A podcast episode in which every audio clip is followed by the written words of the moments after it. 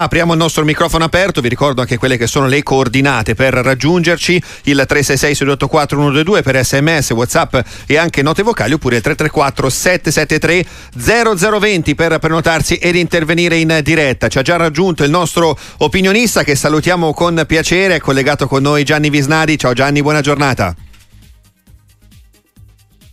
Buona giornata, scusatemi, eccomi. Buona giornata a te Lorenzo e a tutti gli amici di Sportiva. Ripartiamo con eh, il microfono aperto da Milano dove per noi c'è collegato Marco. Buon pomeriggio, benvenuto. Buon pomeriggio a voi, grazie per questa opportunità.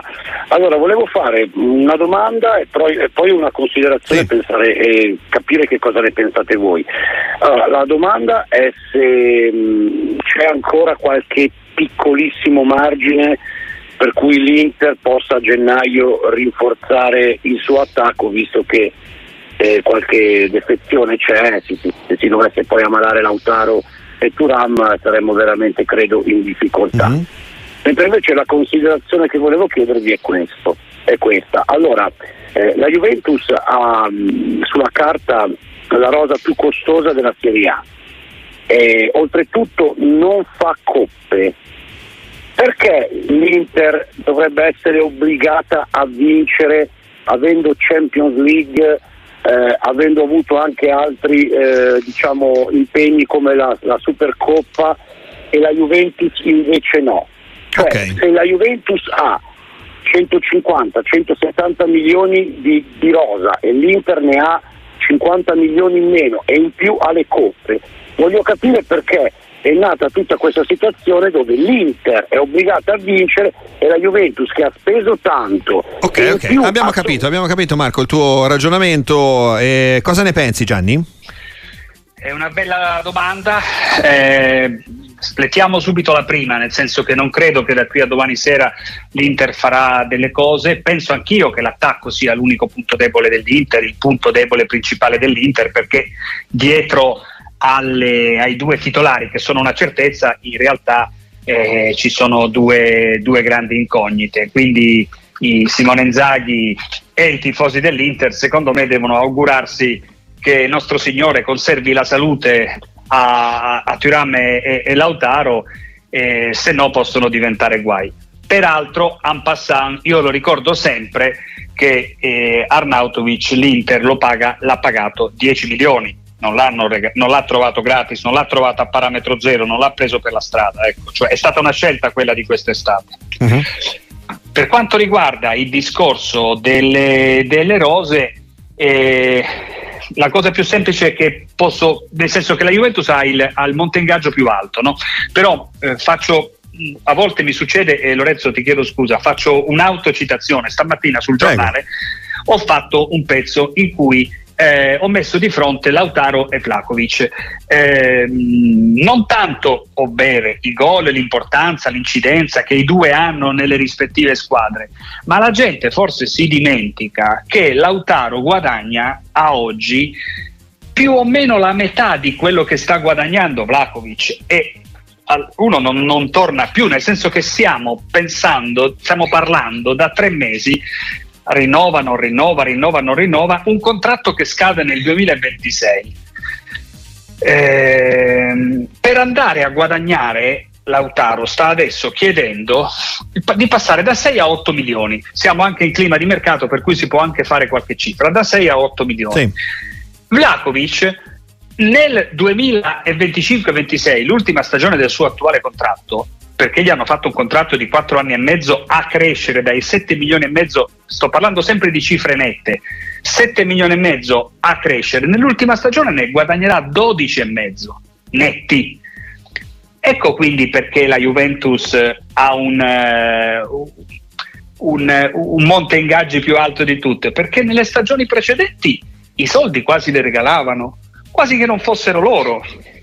Cioè per strappare alla concorrenza internazionale dopo una stagione a Firenze, Vlakovic, la Juventus non solo ha pagato 70 milioni alla Fiorentina, a rate glieli deve ancora finire di dare, 10 milioni di bonus, 11 milioni e mezzo di commissione a chi ha fatto quell'operazione. È chiaro che poi le squadre sono costate care, è chiaro che poi il monte ingaggi è salito, perché per far venire Vlakovic a Torino la Juventus ha dovuto dargli tutti quei soldi, che però, e questo vale anche per altri giocatori, pensiamo solo al caso Bremer. Bremer è fortissimo, Vlakovic è fortissimo, lo sta dimostrando, è viva, siamo tutti contenti. Ma, ma, poi ci sono dei parametri che evidentemente non sono stati, non sono, in passato non sono stati rispettati perché non tutti i giocatori stanno dimostrando di valere quello che è il loro stipendio. Tant'è che alla fine la rosa della Juventus sembra più ricca di quella dell'Inter, però tecnicamente è più forte quell'altra. Cioè, allora è obbligato Inzaghi a vincere lo scudetto? No, io non credo che sia obbligato. Perché, perché non, nessuno può essere obbligato, non c'è differenza, le partite vanno giocate, dicevamo che, si, che se l'Inter avesse dei problemi con Lautaro avrebbe dei problemi importanti, però di sicuro l'Inter è più forte della Juventus, questo credo che si, si, debba dire, si debba riconoscere, anche se quegli altri sono stati pagati di più, ma hanno sbagliato a pagarli di più, ecco, lì sta il problema. Spero di essere stato chiaro, forse un po' lungo, spero no, di essere no, stato no, chiaro. Chiarissimo, chiarissimo Gianni nel tuo ragionamento e nella tua esposizione peraltro. Eh, andiamo adesso a Pisa per salutare Stefano, buon pomeriggio e benvenuto. Buon pomeriggio anche a voi e grazie per quanto state facendo per noi tifosi tutti i giorni. Allora, eh, volevo segnalare quanto letto su tutto sport sì. in merito alla scelta dell'Azzo di domenica in Juve, dove viene scritto che il ballottaggio è tra Maresca e Guida. Il match dell'anno non viene fatto arbitrare da Orsato, il miglior arbitro italiano ed internazionale, per ragioni di opportunità in base ai precedenti. Ma stiamo scherzando? Qui stiamo scherzando veramente. Allora gli arbitri che hanno arbitrato fino ad oggi l'Inter gli hanno regalato tutto, non devono arbitrare la Juventus. Qui siamo, siamo fuori. Spero che Rocchi non si faccia influenzare nelle scelte, altrimenti alimenterebbe quanto detto e fatto fino ad oggi a favore dell'Inter e, e, e, contro la Juventus. Ma guarda, la scelta è già stata In fatta quanto, perché arbitrerà scusate. Maresca questo incontro, quindi ecco, se, se, ti serve come informazione Maresca designato per Inter Juve. Non so se vuoi aggiungere qualcosa, Gianni. Volevo eh, sì, all'opinionista sì. di prima, diciamo. Se lui avesse letto forse il giornale, forse qualche giornale, si sarebbe reso conto che la Juventus e la squadra non l'ha fatta quest'anno, ma l'ha fatta due anni fa e non sapeva di andare a finire ne, ne, in tutto quello che è stato creato per delle plusvalenze fittizie che ad oggi Vabbè, questo è ulteriormente un altro argomento che, che aggiungiamo insomma, alle, alle, tue riflessioni. Però Gianni sì, rimanendo sul pezzo insomma, anche delle designazioni arbitrarie. sì sì, sì, sì, sì, ma la Juventus i soldi li ha buttati, ma vogliamo parlare dello stipendio di Di Maria, vogliamo parlare delle scelte che sono state fatte, dello stipendio di Pogba, parametro zero, le commissioni al procuratore. Cioè, la Juventus, se poi qualcuno vuol dire che non ha buttato i soldi nelle scorse stagioni, deve andarglielo a spiegare a John Elkan e, e al management di Exor che è dovuto ricorrere con l'ambulanza per fare le trasfusioni e, e, e, per rianimare il bilancio del club. La designazione di, di Maresca è la designazione di un ottimo arbitro. Eh, non è la designazione di quello che viene considerato non da me, l'ho già detto, il miglior arbitro italiano, cioè Orsato, però Orsato è l'arbitro che ha più esperienza, è l'arbitro eh, che arbitra con deroga e poi non gli fai arbitrare le partite più importanti c'è qualcosa, c'è qualcosa di anomalo, non, non è giusto. Cioè, o non è il più bravo arbitro italiano e oggi il più bravo è Maresca, la, questa partita la deve arbitrare il più, ar, il più bravo arbitro italiano. Io non ci vedo niente di scandaloso perché Maresca, tra l'altro, mi ha colpito moltissimo in Udinese Milan, è stato bravissimo, ha dimostrato una lucidità, ha dimostrato una sensibilità, una conoscenza anche, ovviamente, del regolamento eh, nella gestione del caso Mignan. Però, eh, e quindi mi sta bene che l'arbitri lui, ma allora smettiamo di dire che Orsato è il più bravo, perché questa partita la deve arbitrare quello che oggi è il più bravo. Giusta osservazione. Daniele D'Allecco, buon pomeriggio, ben ritrovato. Buon pomeriggio, grazie. Prego la domanda. Una, considera- una considerazione e una domanda. Allora, sì. ehm, a me pare che da quando c'è il VAR i, i giocatori si tuffano, fanno di quei cinema della Madonna, cioè ogni volta che vengono toccati si buttano per terra sperando di, che il VAR intervenga, secondo me. Seconda, la mia considerazione, la seconda è questa.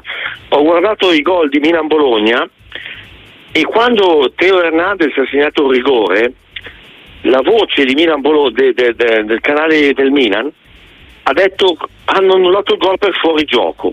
Ma io dico, ma, ma, queste persone qui non conoscono il regolamento. Come fa a essere fuori gioco sul rigore?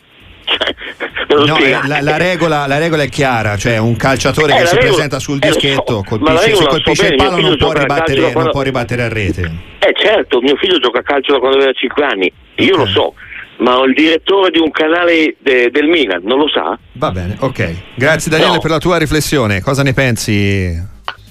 Ah, io ho, ho, visto la partita eh, credo su Dazon e il collega di Dazon è stato bra- bravissimo, bravo, cioè in tempo reale ha detto che Teo non poteva toccare il pallone, quindi cosa hanno detto al canale del Milan non lo so, però, Tra l'altro, Gianni, perdonami, è proprio il giocatore stesso che forse ignorava la regola sì, più di tutti perché se n'è andato via esultante in pratica. Però capisco di più, arrivo, io credo, eh, hai ragione, eh, fai bene a sottolinearlo, però penso che lì ci sia l'adrenalina, che sì, ci sia... Certo. Eh, cioè, io credo che lui lo sapesse, però tiri rigore, la palla ti torna indietro. è istintivo, eh, è istintivo. Sì, penso, sinceramente lì penso più a un errore di quel tipo che a non conoscenza del regolamento.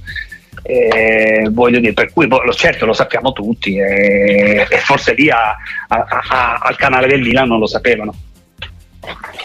Andiamo adesso a Milano per salutare Marco. Buon pomeriggio, benvenuto.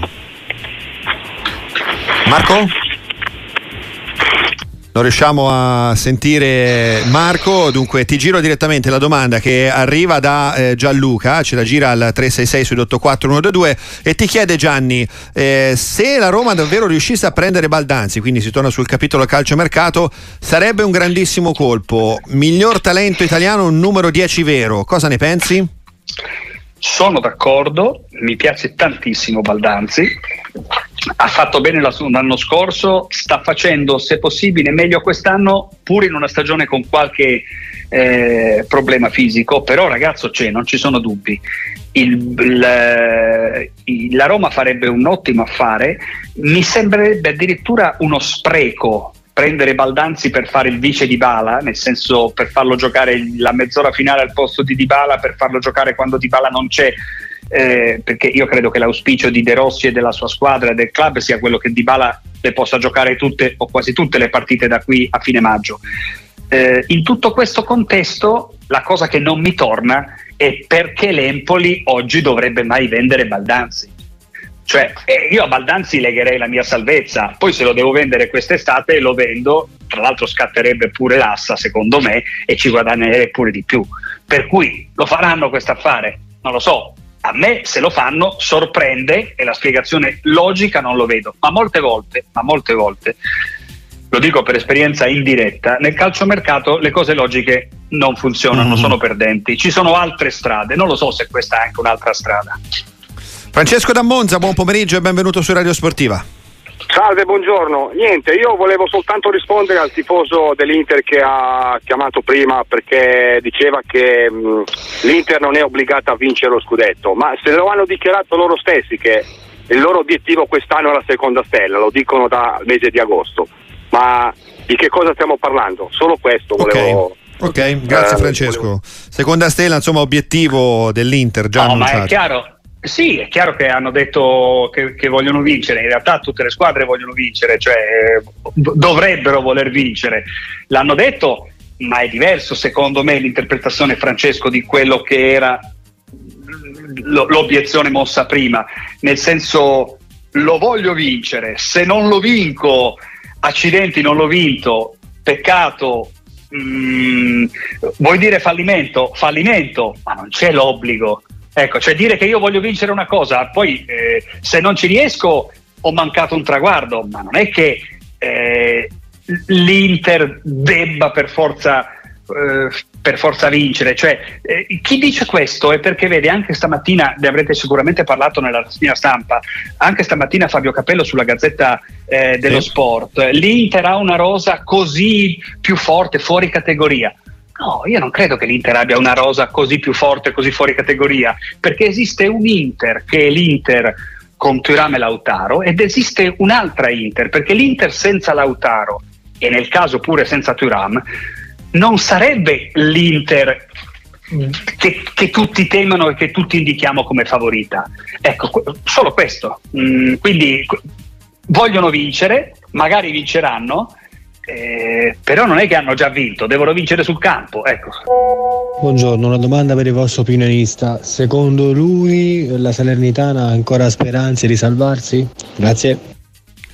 12 punti per la Salernitana, ultimo posto in classifica, 4 sconfitte consecutive. Ce la può fare Gianni? Ma conoscendo la tenacia di Filippo Inzaghi, conoscendo la passione del pubblico eh, salernitano, lo vediamo ad ogni partita casalinga, credo che finché ci sarà, finché l'aritmetica non dirà, non dirà il contrario, ci proveranno. La logica oggi dice che la Salernitana è spacciata. Il eh, mercato vediamo cosa succede da qui a domani sera ecco però francamente mh, poi non so che cosa si poteva chiedere a Walter Sabatini. Io penso però che le aspettative sul suo tanto acclamato sembrava che l'arrivo di Sabatini dovesse in qualche modo eh, far svoltare la, l'organico salernitano ecco secondo me è abbastanza deludente fino a questo momento. Andiamo adesso a Como per salutare Antonio. Buon pomeriggio, benvenuto. Sì, buon pomeriggio anche a voi e complimenti. Grazie. Solo una considerazione. Sì. Eh, c'è il corso allenatori, c'è il corso per gli arbitri, c'è il corso per i dirigenti sportivi. Io proporrei un corso per il comportamento dei giocatori, dove liberi docenti potrebbero essere Maldini, Del Piero, eh, giocatori che hanno fatto la storia anche come comportamento in campo. Così magari faccio tre nomi di tre squadre diverse. Mm. Eh, Teo Rodriguez, Teo, Teo Hernandez, Hernandez, Barella e Mancini la piantano di fare certe sceneggiate. Grazie, okay. volevo sento per radio la vostra considerazione. Grazie, grazie mille Antonio per la tua riflessione. Gianni. È un'ottima idea è un'ottima idea eh, di queste che non costano nulla, sono suggerimenti, diciamo così. Poi sui tre nomi eh, magari lì si può, eh, si può discutere, ciascuno ha delle sue preferenze. Io nei tre ne concordo soprattutto su, su uno, sul primo, che mi sembra onestamente un giocatore più più spigoloso, posso dire, mm-hmm. più scivoloso, più, più non parlo di antipatico, però più sgradevole ecco, per molti atteggiamenti di tutto il campionato e parlo di Mancini. Ok, allora andiamo a Firenze per salutare Giovanni. Buon pomeriggio e benvenuto. Buon pomeriggio a voi, intanto vi ringrazio per tenerci compagnia tutti i pomeriggi, vi ascolto sempre, Grazie. siete grandissimi. Una domanda, una domanda velocissima. La scorsa giornata di campionato si sono incrociate le quattro squadre che erano in Arabia, come se fosse diventato un quadriangolare. Mm. Volevo sapere solo se era pensata questa cosa o è stato casuale. Sembra poco, forse la domanda è stupida, ma volevo appunto sapere come è stata ragionata questa cosa dal calendario. No, non è vero, non, non, non esistono domande stupide in realtà, Gianni. Come come, la inquadriamo questa? No, invece mi sembra una domanda arguta e quindi faccio i complimenti a Giovanni, nel senso che è stato sottolineato troppo poco. No, è tutto caso. È tutto caso questo, perché la rabbia tra l'altro è, è stata, stata, anche messa, spostata, no? Fra le altre cose. È stata messa lì, esatto, sì sì, è stata messa lì eh, un mese prima di andarci, poco prima di Natale, doveva essere eh, subito dopo eh, Capodanno, ci, state, ci, sarebbero state squadre che, che, avrebbero passato l'Epifania a Riyadh e invece poiché eh, i sauditi ci hanno in qualche modo come dire sottoposto hanno anteposto alla nostra coppa quella della, eh, della Spagna e a noi ci hanno messo dopo, ci hanno messo dopo perché hanno scoperto a Natale evidentemente che non c'erano le squadre che a loro facevano piacere e quindi eh, l'hanno messo in una fase di, di, di, di stagione due settimane dopo con meno appeal per i loro equilibri. Eh, è, combinazione, ma oserei anche dire per fortuna è capitato, è capitato sono capitati in quella giornata dove c'erano quegli accoppiamenti che invece sono figli del sorteggio del cervellone di luglio. Assolutamente. Andiamo a Bari adesso per salutare Alfredo. Buon pomeriggio e benvenuto. Buon pomeriggio a voi di Radio Sportiva, grazie, finalmente riesco a prendere la linea. Fatta, Un carissimo saluto a voi. e complimenti per la, per la programmazione Grazie, della grazie vostra emittente radiofonica.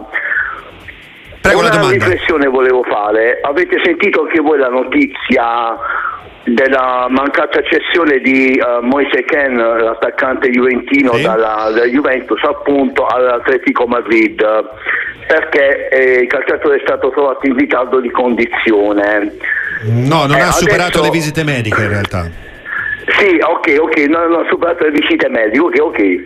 Adesso eh, volevo capire da voi, capi- cioè sapere come si può adesso la, condi- la situazione, nel senso che l'Atletico Madrid dopo le visite mediche ha deciso di non portare a termine la trattativa. Adesso la Juventus a quanto pare sta cercando di comunque di piazzare il calciatore. Cosa succede alle altre le società italiane? Da quello che ho sentito la Fiorentina è una delle diciamo, candidate, chiamiamole certo. così, che dovrebbero mh, diciamo, in teoria accogliere il calciatore. L'Atletico Madrid lo ha scartato, le altre società italiane cosa faranno? Ok. Punto interrogativo. Ok. Un saluto a voi da Bari e grazie di Grazie, nuovo. grazie a a te. voi. Grazie a te. Vai pure Gianni con la risposta. Domani sera avremo la risposta, sta cercando il club, ma soprattutto il giocatore e Ken che ha voglia di andare a giocare. Il problema è che sta male.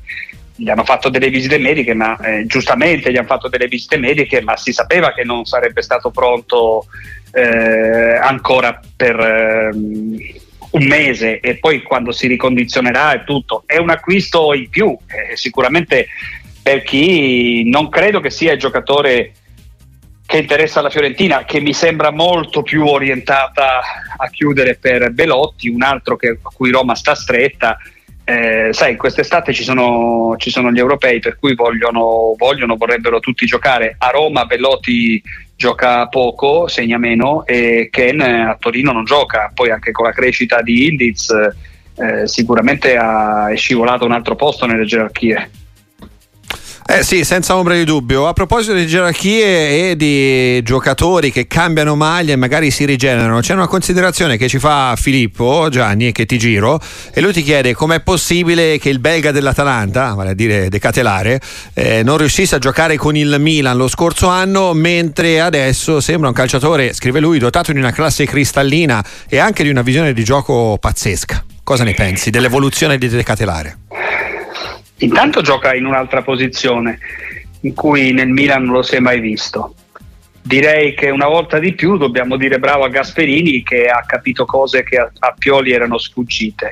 Il giocatore il Milan l'aveva pagato l'anno scorso, cioè non è che a Bruges gliel'avevano regalato e che fosse un ragazzo di qualità, evidentemente doveva, doveva esserci. Cioè, credo che l'anomalia sia la stagione al Milan, non questa e se non è riuscito a imporsi nel Milan avrà delle responsabilità lui come piace dire a qualcuno il carattere è giovane e, e non si è imposto è San Siro che lo spaventa ma io penso che le responsabilità maggiori siano nel Milan che è stato bravo a comprarlo e, e- e non, e non a valorizzarlo Andiamo a Bergamo adesso, proprio per l'appunto, visto che la domanda riguardava proprio un calciatore dell'Atalanta, perché per noi collegato c'è Vincenzo, ben ritrovato.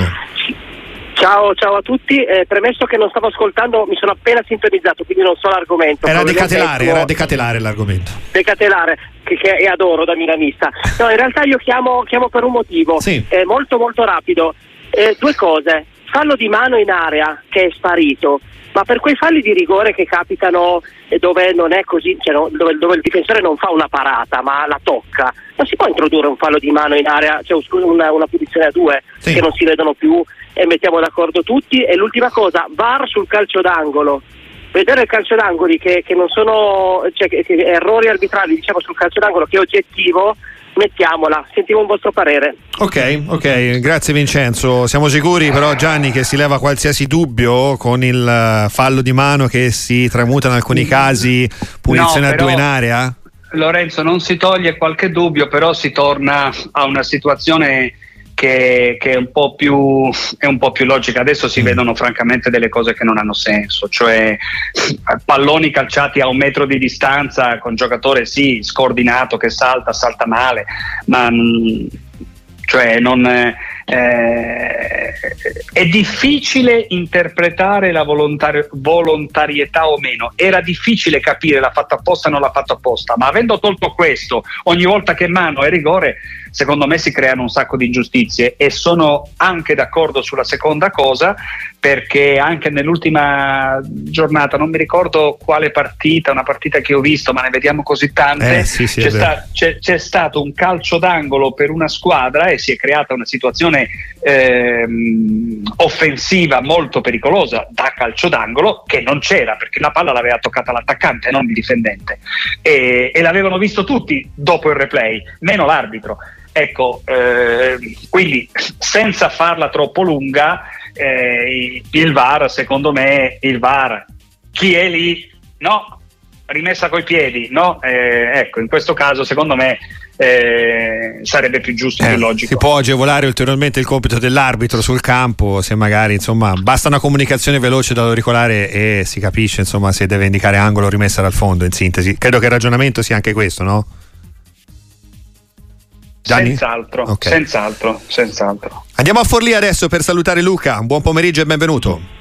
Ah, buon pomeriggio, grazie ragazzi. Eh, io vi volevo fare una domanda e volevo rispondervi in merito anche a quello che è stato detto prima sul, ehm, sulla, eh, sui soldi che ha la Juve e i soldi che ha l'Inter. Io vorrei anche ricordare comunque che l'Inter deve far fronte intanto a un debito e che l'Inter già in tempo di Covid doveva far fronte anche al fatto che dalla Cina avevano chiuso i rubinetti.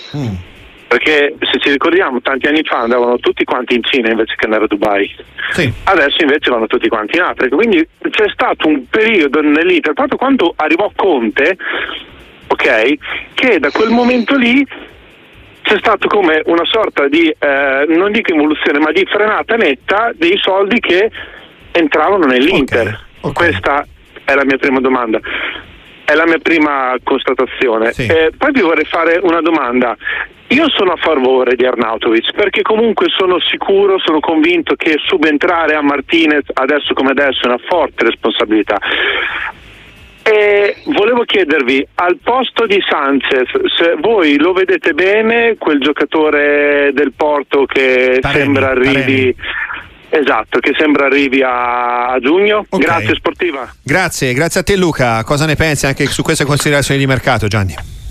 Taremi è un buon giocatore, credo che siamo a mm, livello eh, medio, medio, medio alto, eh, nel senso che là c'era Geco, adesso ci sarà Taremi, due anni dopo, onestamente Geco mi sembrava un'altra categoria rispetto a Taremi. Però Taremi probabilmente rialza l'asticella rispetto a questo Sanchez a fine carriera eh, e a questo Arnautovic eh, che on- onestamente ha passato una carriera da senza conti, cioè voglio dire, non è che stia, stia parlando di, di altri giocatori, cioè l'anno scorso eh, le- eh, l'Inter aveva Geco e Lukaku, quest'anno c'ha Arnautovic e, e Sanchez, più Turam, evviva Turam. Eh, però ecco la differenza è netta. Una cosa sola su quella contasta- constatazione fatta da Luca, ecco, ehm, l'Inter non ha debiti, i debiti ce l'ha la proprietà, ce l'ha la proprietà dell'Inter, che per mantenersi l'Inter ha fatto debiti con i mercati, i fondi, il mercato attraverso un bond eh, e di quello che deve rispondere la proprietà. L'Inter debiti non li ha. L'Inter delle, chiude gli esercizi in passivo perché guadagna meno, ricava meno di quello che spende. Ma questo capita sostanzialmente a tutti, anche la Juventus e il Milan quest'anno ha fatto la- l'eccezione dopo mi pare 17 bilanci chiusi in passivo. Chiudiamo il microfono aperto anche con quest'ultima considerazione che ci arriva al 366 sull'84 122 da Andrea che ci scrive da Verona e lui ti scrive Gianni chiedendoti sognando sempre il colpo cinematografico eh, da parte di Aurelio De Laurentiis chi potrebbe prendere il posto di Osimen il prossimo anno lui suggerisce Zirkzee un buon profilo come lo vedi?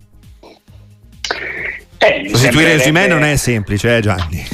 No, no, sostituire Osimen non è semplice, però Osimen se non altro darà, lascerà un'eredità bella, bella pesante. Eh, si rimpiangeranno i suoi gol, però in cambio lascerà un sacco di quattrini. E con i quali il Napoli si può iscrivere alla corsa di Zirze. A me Zirze piace tantissimo. Eh, credo che Zirze e il Bologna sceglieranno quest'estate sceglieranno perché le offerte non mancheranno e dalla Premier dalla Serie A ehm, sono oggi la grande differenza tra i due è, è che magari Zizé segna meno però è ancora giovane fa tempo ancora a, a- a maturare anche questo tipo di qualità quindi non, non ci credo, non credo che sarà lui, ma dico che sarebbe un'opzione possibile. Io guarderei con più attenzione per il futuro del Napoli, dove il Napoli ha pescato in passato, cioè sempre a Lille e magari questo il canadese David di cui si parla da parecchio per l'Italia potrebbe essere un giocatore, un giocatore che potrebbe alla fine arrivare a, Na- a- Napoli, però siamo molto lontani, ecco, dalla- devono ancora vendere Osimè, quindi Esatto, esatto, quindi prima c'è quel passaggio lì. Gianni Visnadi, come sempre un grande piacere, grazie per essere stato con noi, appuntamento alla Ciao. prossima, buon proseguimento. ciao Lorenzo, grazie a tutti, buon pomeriggio.